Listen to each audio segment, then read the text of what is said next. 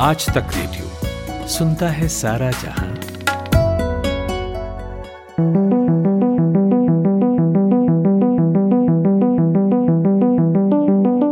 जब कल रात आप सो रहे थे तब राष्ट्रपति डोनाल्ड ट्रंप के समर्थकों की भीड़ ने वॉशिंगटन के कैपिटल हिल इलाके पर धावा बोला। भीड़ पुलिस से भिड़ गई। ये भीड़ ट्रंप के भड़काने पर यहाँ पहुंची थी और नहीं चाहती थी कि अमेरिकी कांग्रेस की कार्रवाई चले। वो ऐसा इसलिए चाहती थी ताकि जो नए चुने गए राष्ट्रपति हैं जो बाइडन, उनको चुनावी जीत का सर्टिफिकेट ना मिले ऑफिशियली। इसका कारण सब जानते हैं। ट्रंप मानते हैं कि चुनाव फिक्स किया गया था, वो चुनाव हारे नहीं थे बल्कि उनके साथ धांधली हुई है। ये बात वो लगातार अपने समर्थकों को कहते आ रहे थे, लगातार ट्वीट कर रहे थे। तो फिर नतीजा वही हुआ जिसका डर था। हालांकि फिलहाल हालात काबू में हैं और ट्रंप ने कह दिया है कि वो स्मूथ ट्रांजिशन के लिए तैयार हैं, भले ही वो इस नतीजे को धांधलीपूर्ण मानते ही हैं। तो फिलहाल हालात काबू हैं, लेकिन अराजक भीड़ ने जैसे धावा बोला उससे दुनिया हैरान है। इसे दुनिया के कई नेताओं ने और यहाँ तक कि ट्रंप की अपनी पार्टी के कई नेताओं ने डेमोक्रेसी पर हमला करार दिया है। तो नमस्कार, मेरा नाम नितिन ठाकुर है और इस वक्त दुनिया की सबसे बड़ी खबर पर बात करने के लिए मेरे साथ हैं प्रोफेसर हर्ष पंत। प्रोफेसर पंत विदेशी मामलों के गहरे जानकार हैं, दुनिया भर के कई कॉलेजेस में पढ़ाते हैं, देश विदेश के अखबारों में छपते हैं। दिल्ली में ऑब्जर्वर रिसर्च फाउंडेशन है, वहाँ डायरेक्टर हैं स्ट्रेटेजिक स्टडीज प्रोग्राम के। तो प्रोफेसर पंत, आपका स्वागत है। और साथ ही पहला सवाल भी कि कल रात की घटना से क्या आपको हैरानी हुई या फिर आपको भी बहुत सारे लोगों की तरह अंदाजा था कि ऐसा कुछ होने वाला है? ऑफिशियल आंकड़ा ये है कि 4 लोग भी मारे गए हिंसा में। देखिए, अंदेशा था नितिन कि ऐसा हो सकता है, क्योंकि जिस तरह से जब से चुनावों के नतीजे सामने आए और डोनाल्ड ट्रंप का जो प्रतिक्रिया उनकी थी रही है आज तक, वो इस बात को झुठलाने में लगे थे कि वो हार गए और इस तरह की कवायद कर रहे थे कि कुछ इलेक्टोरल फ्रॉड हुआ है। बड़ी भरसक उन्होंने प्रयत्न किया आखिरी तक। जब आज सर्टिफिकेशन की बात तक उन्होंने माइक पेंस अपने वाइस प्रेसिडेंट से कहा कि तुम्हें इस मुद्दे पर काम करना पड़ेगा, राइज टू द ओकेजन, ऐसा करके उन्होंने ट्वीट भी किया माइक पेंस को लेकर।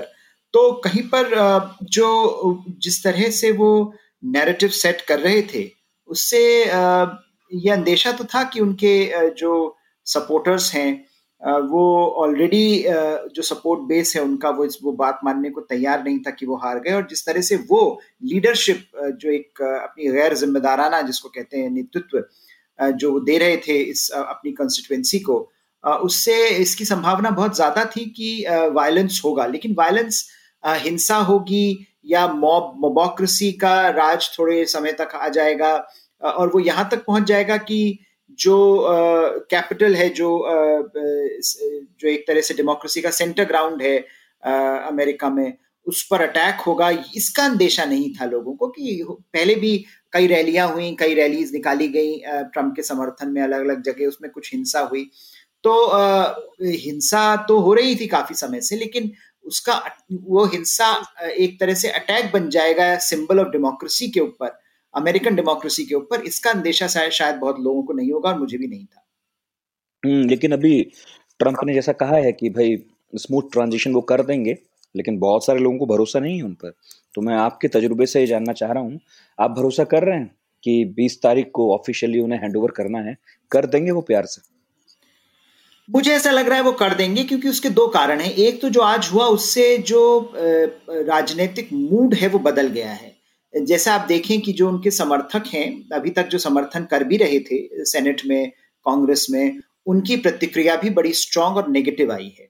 दूसरा, जो उनको अगर अपना भविष्य प्यारा है राजनीति में, जो वो बार बार कहते हैं कि मैं 2024 में वापस आऊंगा, तो अगर उनको अपना भविष्य प्यारा है, अगर वो चाहते हैं कि फिर से वो वापस आए, तो 2024 में अगर उनको फिर से वापस आने का कुछ भी एक कॉन्टेक्स्ट चाहिए, तो उसमें वो इस नेगेटिविटी के साथ अगर वो ये जो सिचुएशन है अगर इसको और एग्रेवेट करेंगे, तो मुझे नहीं लगता कि उनके लिए बहुत रास्ता आसान होगा आगे का। तो वो क्योंकि वो आना चाहते हैं और वो जो कॉन्सिक्वेंसेस जो आज हुए हैं उसको समझ रहे हैं, तो इसीलिए उनका जो स्टेटमेंट आया वो काफ़ी मेजर्ड आया है।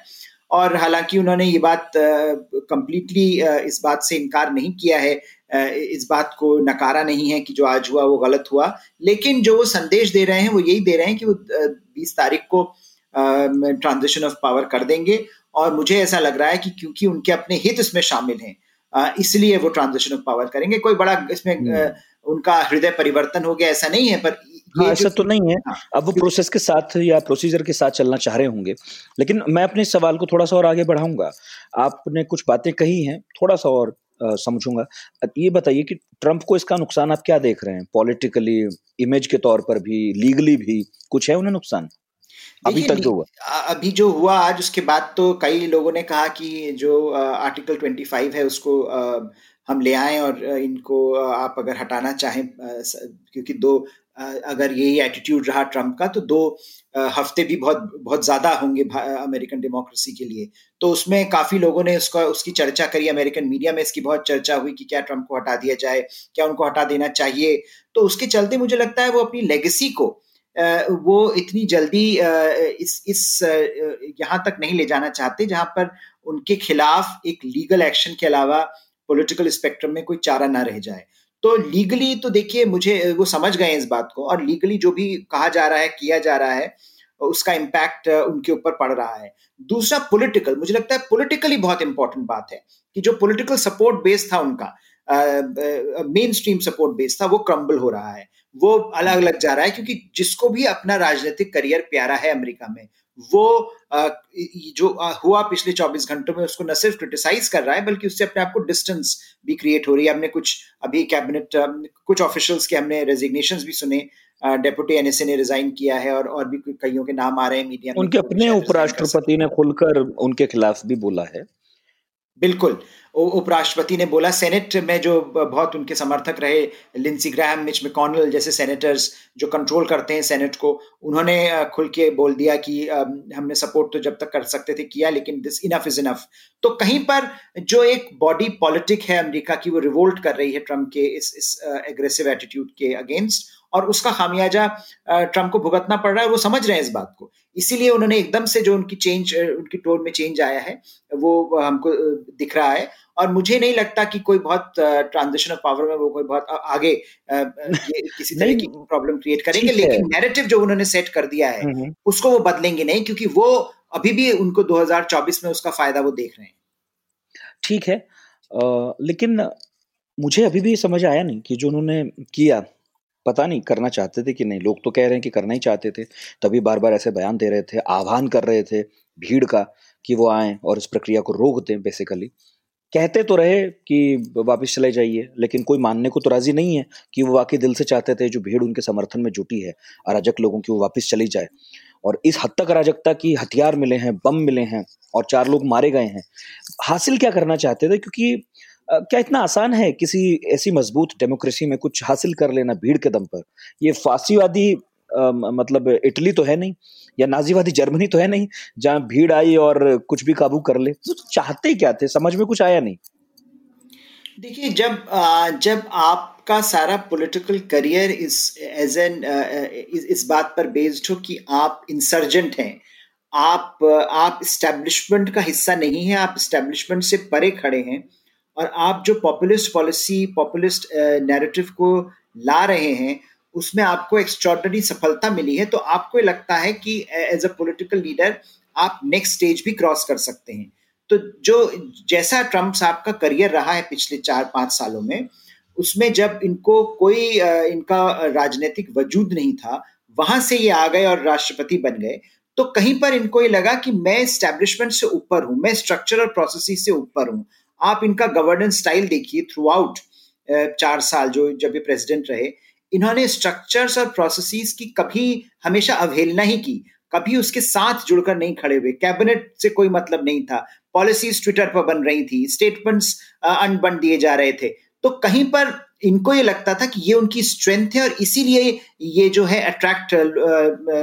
इसका अट्रैक्शन है लोगों के लिए, और उसकी सफलता भी मिली। इनको इस बात को एक्सेप्ट करना होगा कि अभी भी आप चुनाव देखें तो चुनाव में बहुत बड़ी संख्या में इनको वोट मिले, लेकिन जो वहां से जब इनको लगा कि अब मेरा रास्ता कमजोर दिख रहा है मुझे जीतने का, तो वहां पर इन्होंने फिर से उसी टैक्टिक को इस्तेमाल करने की कोशिश करी, उसी नैरेटिव को वापस लाने की कोशिश करी।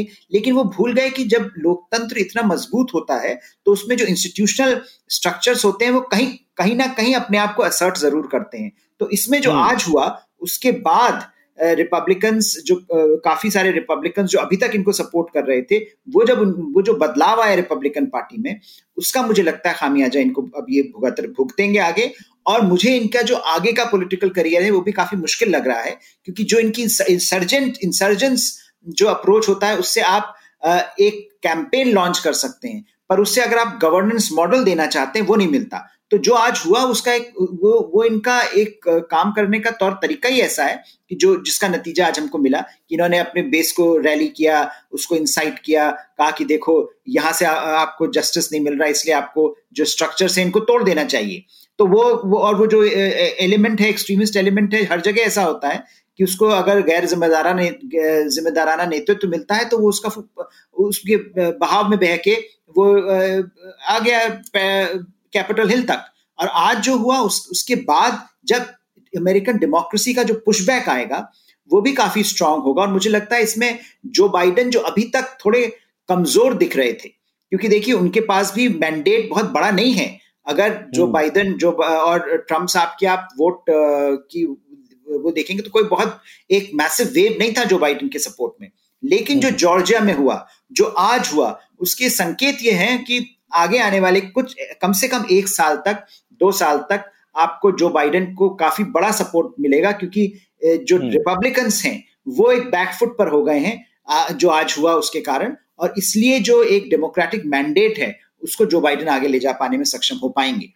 इनफैक्ट मेरी आपसे पिछली बार जब बात हो रही थी आपने कहा था ट्रंप भले ही चले जाएं, ट्रंपिज्म रहेगा। आज की घटना के बाद मुझे लग रहा है कि उनकी छवि में काफी डेंट भी पड़ा है, आप भी मानेंगे, और अब तो महाभियोग की बात होने ही जा रही है जैसा आप कह रहे थे अभी थोड़ी देर पहले। और मुश्किल इसलिए लग रहा था इम्पीचमेंट क्योंकि उनके उपराष्ट्रपति जो हैं पेंस, वो उनके खिलाफ जाना मुश्किल लग रहे थे, लेकिन आज तो लग रहा है कि शायद चले भी जाएं। तो पूछना मैं चाह रहा हूं कि छोड़िए महाभियोग की बात, वो तो जो होगा सो होगा, वो जो ट्रम्पिज्म था जिसके लिए आप कहते थे कि वो शायद जिंदा रहेगा और वो बाइडन को परेशान करेगा उनके कार्यकाल के दौरान, आज की घटना के बाद आपको क्या लगता है वो ट्रम्पिज्म भी कमजोर पड़ा होगा या वो बढ़ेगा?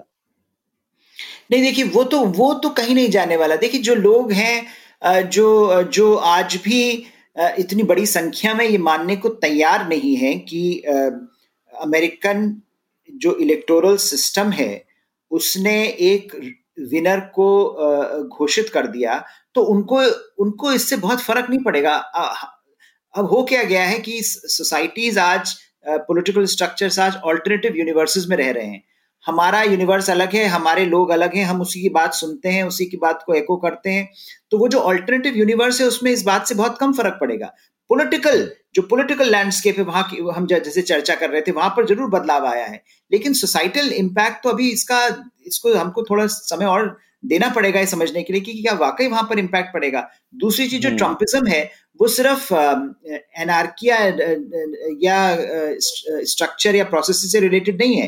ट्रम्पिज्म का जो लिंक है वो है इकोनॉमिक पॉलिसीज क्या होनी चाहिए, उसका लिंक है सोशल पॉलिसीज क्या होनी चाहिए, तो उसमें मुझे नहीं लगता उसमें बहुत ज्यादा फर्क पड़ेगा, क्योंकि वो तो बाइडन साहब को ने ऑलरेडी इम्बाइब भी कर लिया। उन्होंने जो कैंपेन ही अपनी लॉन्च करी उसमें ही काफी चीजें वो ऐसी ले आए जो उन्होंने ट्रम्प से बोरो करी, जैसे मेक इन अमेरिका का जो नारा था, ट्रम्प कहते हैं मेक अमेरिका ग्रेट अगेन, वो बाइडन साहब कहते हैं मेक इन अमेरिका। तो कहीं पर बाइडन ने काफी सारी चीजें ट्रम्प से ली अपने पॉलिसी मैंडेट में। लेकिन जो आज हुआ उसका पॉलिटिकल इम्पैक्ट ये पड़ेगा कि रिपब्लिकन्स थोड़े पीछे हट गए, और रिपब्लिकन्स काफी हद तक, जैसे जॉर्जिया का जिक्र आया, उसका इम्पैक्ट जो इलेक्शंस हुए उसका इम्पैक्ट आएगा यूएस सेनेट पर, और यूएस सेनेट में अभी भी 50-50 का बैलेंस है, डेमोक्रेट्स और रिपब्लिकन्स 50-50 हैं। तो वहां पर अगर जो बहुत बड़े लेजिस्लेशन है उस पर इम्पैक्ट पड़ेगा, किस तरह से रिपब्लिकन्स उसको सपोर्ट कर पाते हैं या नहीं कर पाते। जो आज हुआ उसके लिए थोड़ा सा टाइम रिपब्लिकन्स मुझे लगता है जो बाइडन को देंगे अपनी छवि को एस्टैब्लिश करने के लिए, लेकिन जो ट्रम्पिज्म है वो बना रहेगा। मुझे नहीं लगता ट्रम्पिज्म इतनी जल्दी जाने वाला है। ये थोड़ा उससे अलग लग रहा है अब। जैसे बराक ओबामा आए थे और ओबामा के आने के बाद भी रिपब्लिकन्स बहुत हमलावर थे उन पर और शुरुआती दौर में उन्हें काम भी नहीं करने दिया। लेकिन जो बाइडन को शायद अपर हैंड मिल गया है ट्रंप की गलती से, क्योंकि अब रिपब्लिकन्स के लिए बड़ा मुश्किल हो जाएगा कि उनके काम में रोड़े अटकाएं। और जैसा आपने इशारा किया वही बात कि डेमोक्रेट्स का प्रभाव सीनेट में भी बढ़ गया है, अब तो 50-50 की संख्या हो गई है और इससे पहले रिपब्लिकन्स हावी थे सीनेट पर। और जो सुनने वाले उन्हें बता दें कि इसका फर्क ये पड़ता है कि कोई भी बिल अगर सीनेट में आया और टाई हो गया तो उपराष्ट्रपति हैं कमला हैरिस, उनके पास ये अधिकार होगा कि वो ऐसी स्थिति में कोई फैसला ले लें। तो बेसिकली कमला हैरिस भी काफ़ी ताकतवर हो गई हैं, डेमोक्रेटिक पार्टी काफ़ी ताकतवर हो गई है, घुमा फिरा कर जो बाइडन काफ़ी ताकतवर हो गए हैं, सीनेट में प्रभाव उनका बढ़ गया है। लेकिन फिर भी कई बिल होंगे जहां 60 वोट तक चाहिए होते हैं। तो मुझे आपसे पूछना था सर, ये गणित सीनेट का कितना फायदा बाइडन को पहुंचाएगा? वो कौन से बिल होंगे जिन पर दुनिया की नजर थी, फंसे हुए थे और वो अब निकाल ले जाएंगे? देखिए, कई जैसे अभी जो डिस्कशन पहले हो रहा था स्टिमुलस पैकेज कितना बड़ा होगा, जो कोविड-19 का स्टिमुलस पैकेज का डिस्कशन काफी समय से अमेरिका में चल रहा था और उसके बाद ये क्लियर नहीं हो पा रहा था कि कहाँ पर सपोर्ट है। ट्रंप ने अभी अभी उसको वीटो करने की भी कोशिश करी थी। तो वहां पर मुझे लगता है कई इश्यूज ऐसे होंगे जहां पर जो बाइडन को इनिशियल सपोर्ट रिपब्लिकन्स दे पाएंगे, आप जो आज हुआ उसके बाद। लेकिन ये फिर भी रहेगा कि क्योंकि 50-50 का एक बैलेंस है सेनेट में और जो सेनेटर्स होते हैं वो फिलिबस्टर भी कर सकते हैं। तो आप अगर किसी बिल को बिल्कुल ही नहीं चाहते तो फिलिबस्टर एक टेक्निक यूज की जाती है कि वो बोलते रहे, सेनेटर्स उस पर विचार विमर्श करते रहे, बोलते रहे, तो वो लैप्स हो जाता है। तो वो जो इसका इस्तेमाल काफी बार दोनों साइड्स ने किया है पहले भी, तो ऐसी स्थिति में फिलिबस्टर का भी उपयोग किया जा सकता है। तो कई ऐसे सवाल हैं जहां पर सोशल और इकोनॉमिक पॉलिसी इन पर्टिकुलर, जहां पर जो बाइडन को इनिशियल हो सकता है सक्सेस मिले। और अगर वो शुरू से जो उन्होंने कोशिश करी है इस बात को लेकर आगे बढ़ते हैं कि मुझे इंक्लूसिव अप्रोच अपनाना है और मुझे ये भी देखना है कि जिन लोगों ने मुझे वोट नहीं किया उनका भी मैं राष्ट्रपति बनकर आगे अपना कार्यकाल चलाऊं, तो मुझे लगता है उनको सफलता मिल सकती है। लेकिन यहाँ पर फिर से ये बात को दोहराना जरूरी है कि जो बाइडन के लिए डेमोक्रेटिक पार्टी का अंतर कलह भी उतना ही इम्पोर्टेंट है। वहां भी सेंट्रिस्ट और प्रोग्रेसिव्स के बीच में काफी जद्दोजहद चल रही है और जिस तरह की स्वीपिंग रिफॉर्म्स प्रोग्रेसिव्स चाहते हैं, जिसको एक स्क्वाड मेंबर बिल, स्क्वाड का नाम दिया गया है, कुछ ऐसे लेफ्ट लीनिंग डेमोक्रेट्स हैं, यंग डेमोक्रेट्स, वो जिस तरह के रिफॉर्म्स चाहते हैं मुझे लगता है वो तो अभी भी काफी मुश्किल होंगे। और जो डिबेट अमेरिका में हमेशा से रहा है कि लेफ्ट, एक्सट्रीम लेफ्ट जाने में बहुत दिक्कतें आती हैं, वो आगे भी ट्रंप बाइडन एडमिनिस्ट्रेशन को आती रहेंगी। लेकिन ये जरूर हो गया है कि आज के बाद जो एक पॉलिटिकल माहौल बदला है उससे जो बाइडन को इनिशियल स्टेजेस पर अपनी पॉलिसी रिकमेंडेशंस को आगे ले जाने में थोड़ा बहुत फायदा होगा। जी, मेरे दो आखिरी सवाल हैं और छोटे छोटे जवाब लूंगा। एक तो बात आपने जॉर्जिया की छेड़ी थी तो मुझसे रहा नहीं गया, मैंने सोचा पूछ लूं। पिछले 28 सालों में कोई डेमोक्रेटिक राष्ट्रपति उम्मीदवार के हिस्से जॉर्जिया आया नहीं था। 20 सालों से किसी भी डेमोक्रेट ने जॉर्जिया से सीनेट की सीट नहीं जीती थी और जॉर्जिया में पिछले 14 साल हो गए किसी भी डेमोक्रेट ने किसी भी तरह की जीत हासिल नहीं की थी। दूसरी तरफ रिपब्लिकन्स हैं, जॉर्जिया में लंबे वक्त तक कोई चुनाव नहीं हारा उन्होंने, लेकिन इस बार मामला पलट गया है। डेमोक्रेट्स की जीत के मायने क्या मानते हैं आप जॉर्जिया में, क्योंकि साउदर्न अमेरिका का कारोबारी केंद्र है और अगर ये डेमोक्रेट्स का गढ़ बन जाएगा तो फिर तो मैथ्स कुछ ऐसा बनेगा कि डेमोक्रेट्स के लिए लंबे वक्त तक राहत की बात रहने वाली है? जी, देखिए, मुझे लगता है कि इसमें कोई बहुत लॉन्ग टर्म ट्रैजेक्टरी तो मुझे अभी नजर नहीं आ रही, लेकिन ये जरूर है कि जो जॉर्जिया में हुआ वो एक सांकेतिक रूप से ये बात को जरूर दर्शाता है कि जो चुनाव हुए और उसके बाद जिस तरह से ट्रंप ने रिएक्ट किया, मुझे लगता है कहीं पर उसका उसके अगेंस्ट जो रिएक्शन हमको देखने को मिला उसका नमूना जॉर्जिया में आया है। और जॉर्जिया से हालांकि जैसा हम पिछले 2 दिन से देख रहे थे कि मार्जिन्स बहुत कम हैं, डिफरेंसेस काफ़ी कम हैं डेमोक्रेट्स और रिपब्लिकन्स के बीच में, लेकिन जो जीत मिली है डेमोक्रेट्स को उसने एक बार फिर जो हम डिस्कशन कर रहे थे कि एक माहौल जो बन गया है कि ट्रंप साहब के जो एटीट्यूड है, जो पॉलिसी अप्रोच है, उसको नकारा जाए और उसके अगेंस्ट एक वोट जो पड़ा जॉर्जिया में, जिसका मैसेज मुझे लगता है इसके रिपरकशंस काफ़ी सीरियस डोमेस्टिक पॉलिटिक्स के लिए तो होंगे ही होंगे, लेकिन इसके कॉन्सिक्वेंसेस बाइडन एडमिनिस्ट्रेशन के लिए भी बहुत सीरियस होंगे, क्योंकि बाइडन एडमिनिस्ट्रेशन को चाहिए थी ये दो जीतें और उनको मिली हैं। और आगे आने वाले समय में अगर ये कंटिन्यू रहता है तो जैसा आप कह रहे हैं कि जॉर्जिया अगर इस जीत को आगे मोमेंटम बना रहे और जॉर्जिया डेमोक्रेट्स का गढ़ बन जाए तो खैर डेमोक्रेट्स के लिए बहुत बड़ी ये जीत होगी। लेकिन मुझे लगता है कि ये जो जीत है ये लोकल फैक्टर्स, इमीडिएट फैक्टर्स के कारण ज़्यादा हुई है, ट्रम्प के कारण ज़्यादा हुई है, और इवेंचुअली ये जॉर्जिया वापस से रिपब्लिकन्स के पास आ जाएगा, जिस तरह का वोटर डिफरेंस हमको देखने को मिला। ये वोटर डिफरेंस सिंपली रिफ्लेक्ट करता है एंटी ट्रंप वोट, और उसी का नतीजा है कि जिस तरह का पॉलिटिकल माहौल बना उसके बाद, और जिस तरह का सर्टिफिकेशन की बात हो रही थी, आज जो सर्टिफिकेशन में माइक पेंस को प्रेशर डाला जा रहा था वो बेसिकली रिडंडेंट बात हो गई। तो आगे चल के जॉर्जिया मुझे नहीं लगता कि लॉन्ग टर्म में कोई डेमोक्रेट का गढ़ बन पाएगा, क्योंकि उसकी जो इकोनॉमिक स्ट्रक्चर है, उसका जो डेमोग्राफिक प्रोफाइल है, वो अभी भी रिपब्लिकन्स को फेवर करती है। लेकिन अगर इस जीत को डेमोक्रेट्स आगे ले जा पाएं और इसको कल्टीवेट कर पाएं जॉर्जिया में, तो सर्टेनली मुझे लगता है उनके लिए जो उनका इलेक्टोरल मैप है उसमें काफी बदलाव आ सकते हैं।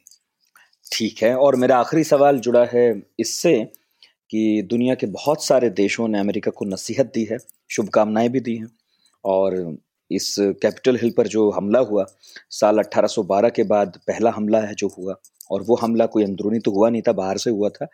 ब्रिटिश सेना ने कैपिटल बिल्डिंग में आग लगाई थी, लेकिन इस बार जनता ने वहाँ पर, जो भी थे वो जैसे भी लोग थे लेकिन थे तो अमेरिकन, और वहाँ पर घुसकर जो कुछ किया उसे माना गया कि डेमोक्रेसी पर हमला है। तो इससे दूसरे देशों को भी मौका मिला कि वो अमेरिका पर कुछ ना कुछ कह सकें। चीन ने तो तंज कसा है।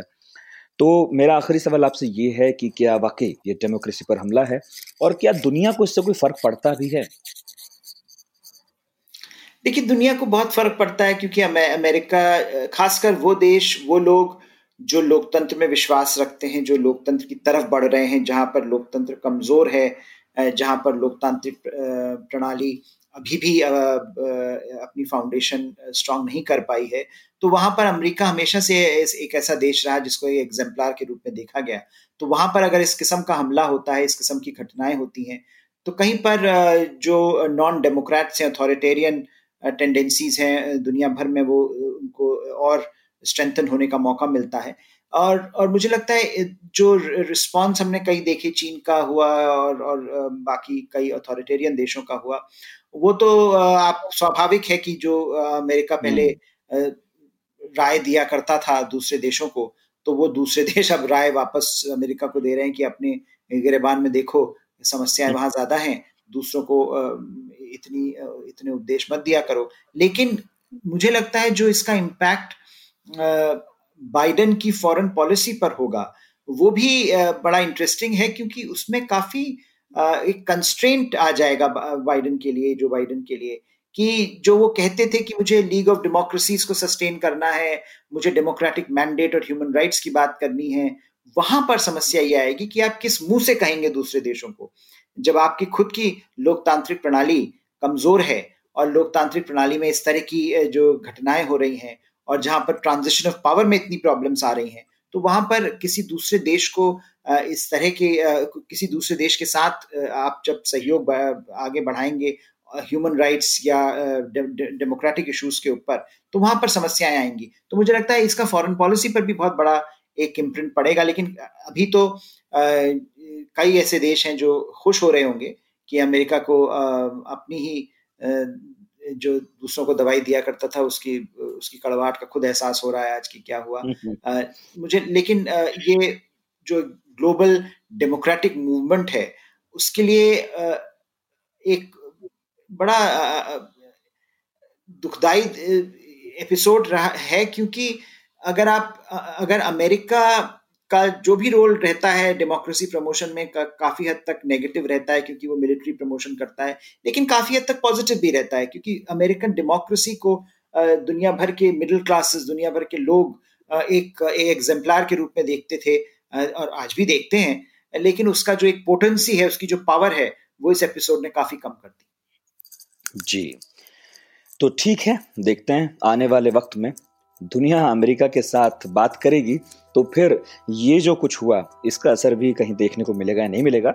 प्रोफेसर हर्ष पंत मेरे साथ थे और आज जो कुछ भी कल हुआ बेसिकली उस पर हम बात कर रहे थे। कैपिटल हिल में जो कुछ हुआ दुर्भाग्यपूर्ण था, और अमेरिकन से इससे क्या सीखते हैं, दुनिया से क्या सीखती है, वो आगे की बात है। मेरा नाम नितिन ठाकुर है, ये पॉडकास्ट है, और आपको हमारी बातचीत पसंद आई हो या ना भी आई हो तो भी हमें radio@aajtak.com पर लिखकर भेज सकते हैं। हमारे सोशल मीडिया हैंडल्स पर अपनी राय रख सकते हैं, एकदम मुफ्त है वहाँ पर राय रखना, और आपकी जो भी राय होगी वो हम अपने शो में जरूर शामिल करेंगे। हमारे 2 शो हैं, एक सुबह का न्यूज़ पॉडकास्ट है आज का दिन, एक शाम को हम दिन भर करते हैं, तो दोनों में हम जो है आपकी राय शामिल किया करते हैं। बहुत बहुत शुक्रिया आपका, सुनते रहिए आज तक रेडियो।